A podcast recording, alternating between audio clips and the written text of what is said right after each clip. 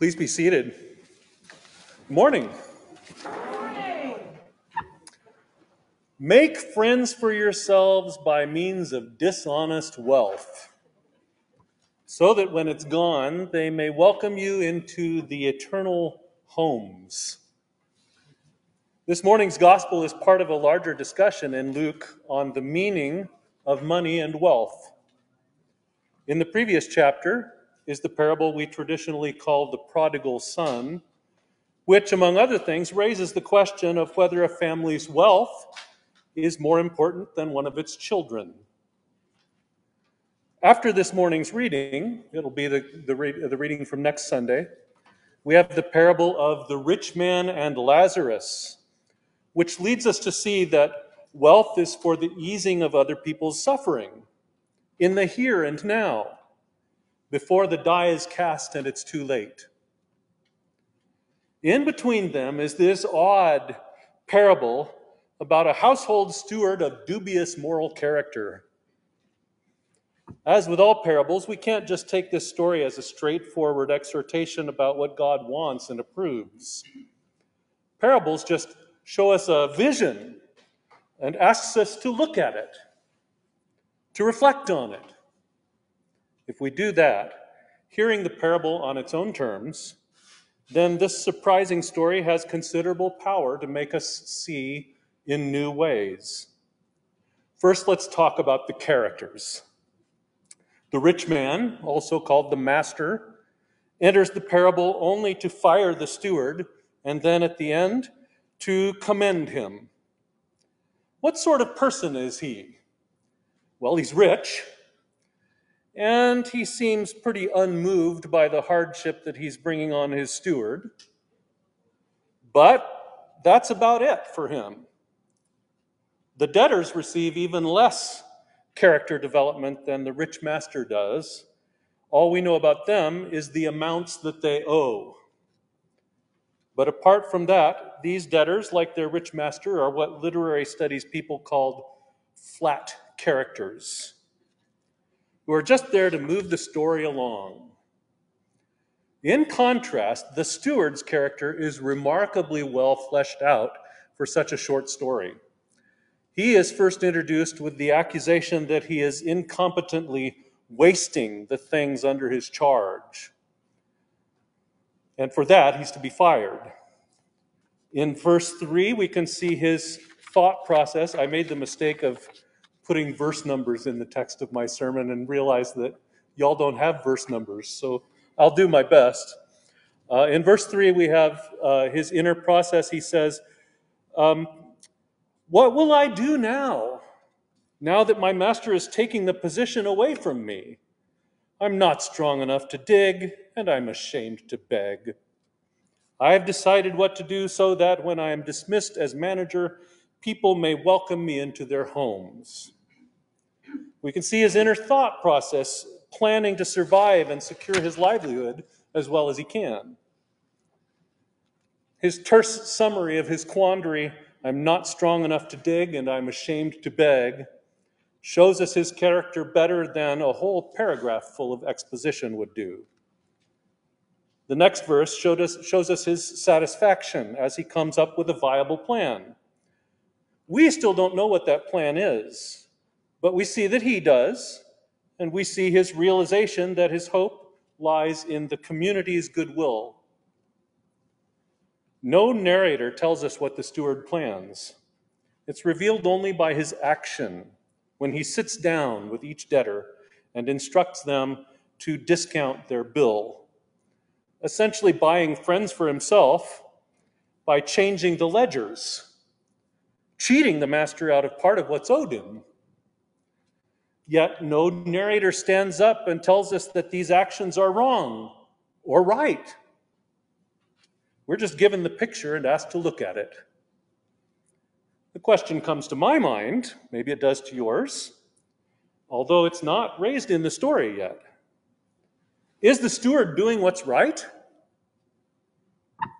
And the answer, also from my mind, would seem to be clearly not.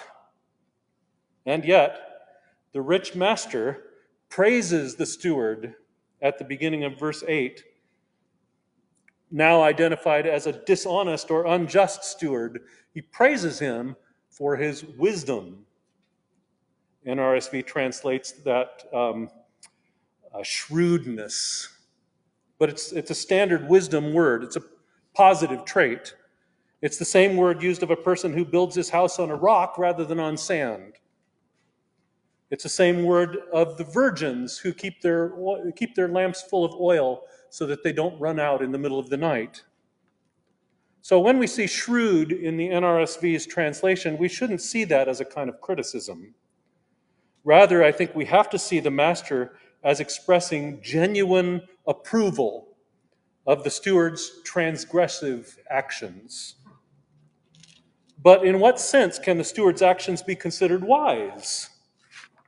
The subsequent verses give four different answers that appear to be placed side by side in order to convey a sense of the conversation in Luke's community about money. Grabbed the wrong thing. I have markings on here. Uh, so, four different um, sort of interpretive uh, comments that get made. First, uh, about two thirds of the way down the page, for the children of this age are more shrewd in dealing with their own generation than are the children of light. That's the first application. It, uh, it seems to understand the story as a meditation on the wisdom of securing one's livelihood by building relationships with others, even if those relationships are self serving. The master con- commends the steward not for his shady dealings as such, but for using the scam prudently. The steward is one of the children of this world whose wisdom serves as an example for the children of light to follow. Is the example that we're supposed to follow that we should be charitable by giving away other people's property? So it would seem according to the second half of verse 8. In verse 9, we have a different speaker, I think, uh, applying the story in a slightly different way. Make friends for yourselves by means of dishonest wealth, so that when it is gone, they may welcome you into the eternal homes. Uh, I'll show you what I mean by that being a different way of applying it. In what sense can the discounted parts of the grain and the olive oil be termed unrighteous or unjust wealth. In what sense can that be true? Was this particular wealth unjust because it had been stolen by the steward? Or was it already unjust before it was stolen? Perhaps because of unjust business practices like those condemned in our reading from Amos, using deliberately unbalanced scales and pricing gimmicks. If the wealth was already unrighteous and the steward charged it off, then the steward may be commended not only for his savvy, but for his charity. This is actually the dominant interpretation given by early Christian theologians like St. Augustine, who saw this parable as an object living, in, an object lesson in charitable giving. An updated version of this interpretation sees the rich master as part of the corrupt aristocracy who comes so often under the prophet's scornful gaze, so that the entire economic system is corrupted by injustice. The modern New Testament scholar Francois Bovon quips the only way to make dirty money clean is to give it away. And there have been Christians over the years, for example, St. Francis of Assisi and his companion Clare, who advocated abandoning all wealth because it was tainted by the world's injustice, choosing instead to live lives of purposeful poverty. I think all of us should struggle a bit with how our consumerism, consumerism contributes to global suffering.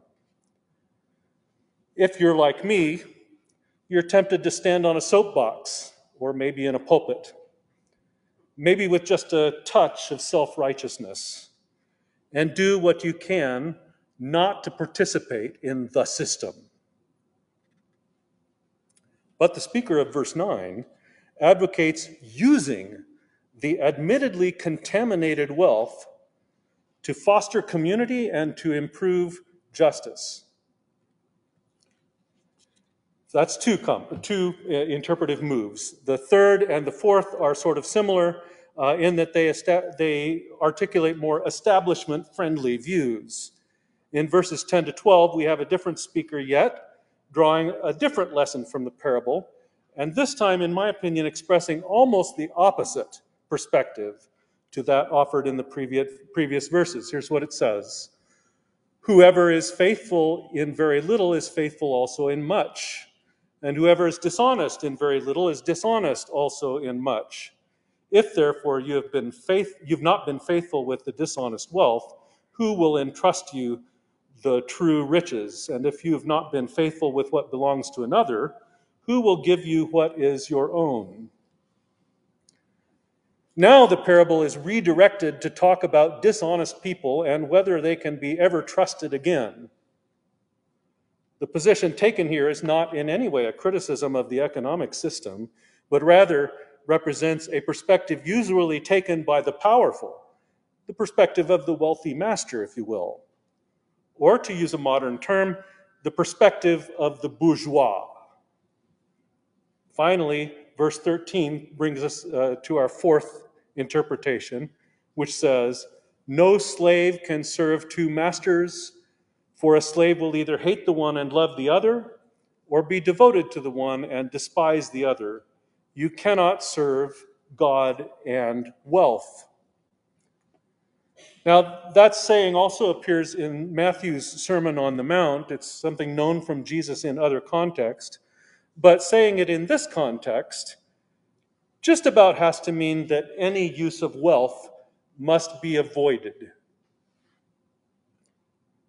So you see what I mean about how the author of Luke, or maybe an editor, has placed these very different understandings of what the parable is about side by side.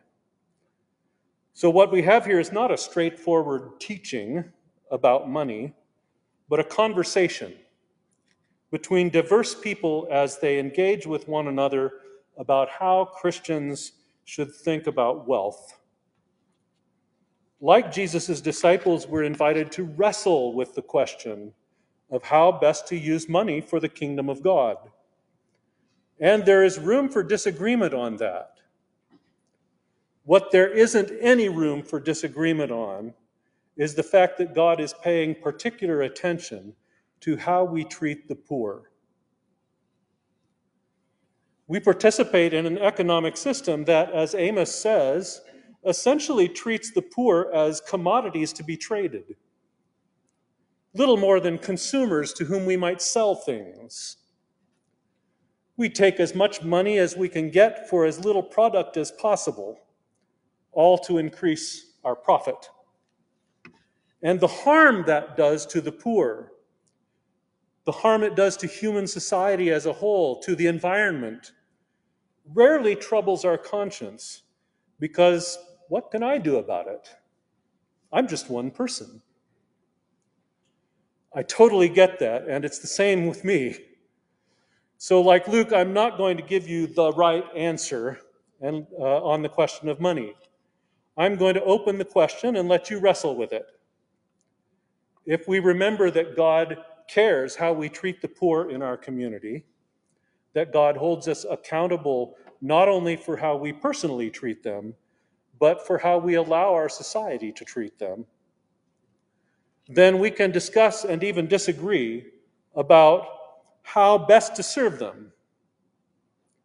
But we have to agree that making their lives better is what we're really trying to do.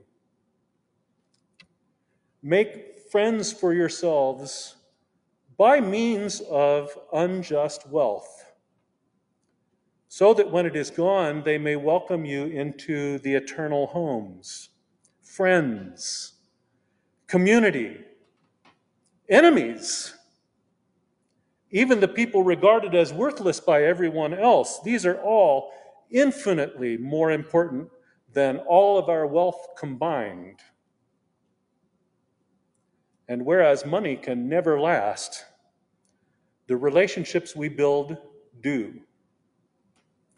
So invest wisely.